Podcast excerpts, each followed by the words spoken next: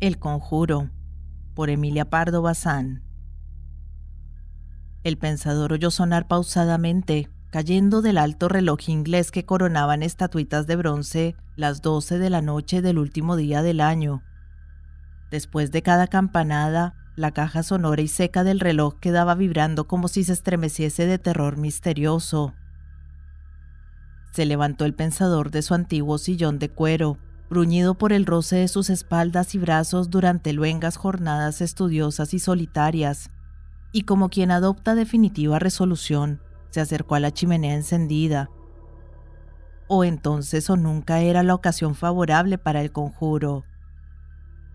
Descolgó de una panoplia una espada que conservaba en la ranura el óxido producido por la sangre bebida antaño en riñas y batallas, y con ella describió, frente a la chimenea, y alejándose de ella lo suficiente, un pentáculo, en el cual quedó incluso. Chispezuelas de fuego brotaban de la punta de la tizona y la superficie del piso apareció como carbonizada allí, donde se inscribió el cerco mágico, alrededor del osado que se atrevía a practicar el rito de brujería, ya olvidado casi. Mientras trazaba el círculo, murmuraba las palabras cabalísticas. Una figura alta y sombría pareció surgir de la chimenea y fue adelantándose hacia el invocador, sin ruido de pasos, con el avance mudo de las sombras. La capa vasta, flotante, color de humo, en que ya se rebosaba la figura, el sombrero oscuro, inmenso, cuya ala descendía hasta el embozo, no permitían ver el rostro del aparecido. Y el pensador no podía acercarse a él, un encanto le sujetaba dentro del círculo. Solo se liberaría si recitase el conjuro al revés y marcase el pentáculo en sentido también inverso. Pero le faltaba valor. Sentía cuajarse sus venas ante el figurón silencioso que acaso no tenía cuerpo, que tal vez era una ilusión perversa de los sentidos, una niebla psíquica. Satanás, Luzbel, Astaroth, Belial, Belfegor, Belcebú, articuló ansiosamente interrogando. ¿Cuál de los nobles príncipes del abismo me honra acudiendo a mi invocación? El espectro se desembozó suavemente. No tenía cara. En vez de semblante, vio el pensador una especie de mancha cambiante, informe. La voz salía del hueco del pecho como de una devastada caverna.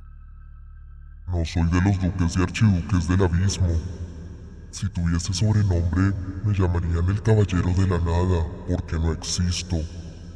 Me habéis inventado vosotros. El pensador adivinó quién era el fantasma sin rostro, invención del hombre.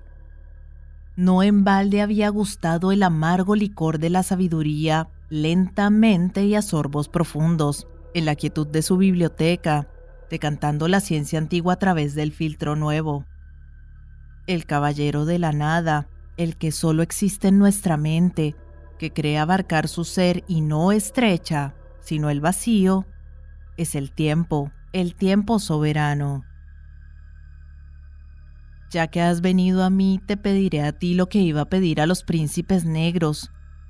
Detente tiempo, detente para mí, la sucesión de instantes que eslabona tu cadena roza y gasta el tejido de nuestra pobre vida durante toda ella. Oh tiempo informe, te he sentido que me roías y me pulverizabas el existir. Fuiste mi carcoma, fuiste mi pesadilla. A cada latido del corazón, en vez de decir uno más, dije uno menos. Ahora mismo acabas de robarme un año me lo ha anunciado la lengua de bronce de ese reloj. En suma, ¿quieres librarte de mí? exclamó el espectro. De tu poder infinito. Nada te resiste. Eres el vencedor.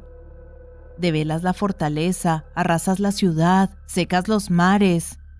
El amor tiránico se humilla ante ti. Jamás has sabido resistirte. Si serás poderoso, poderoso, si no existo. Cuando piensas en mí ya no soy, y como ni soy ni he sido, no tengo ni panteón ni sepultura. Nadie dirá en qué pirámide anegada por la arena del desierto yacen los siglos que pasaron para no volver.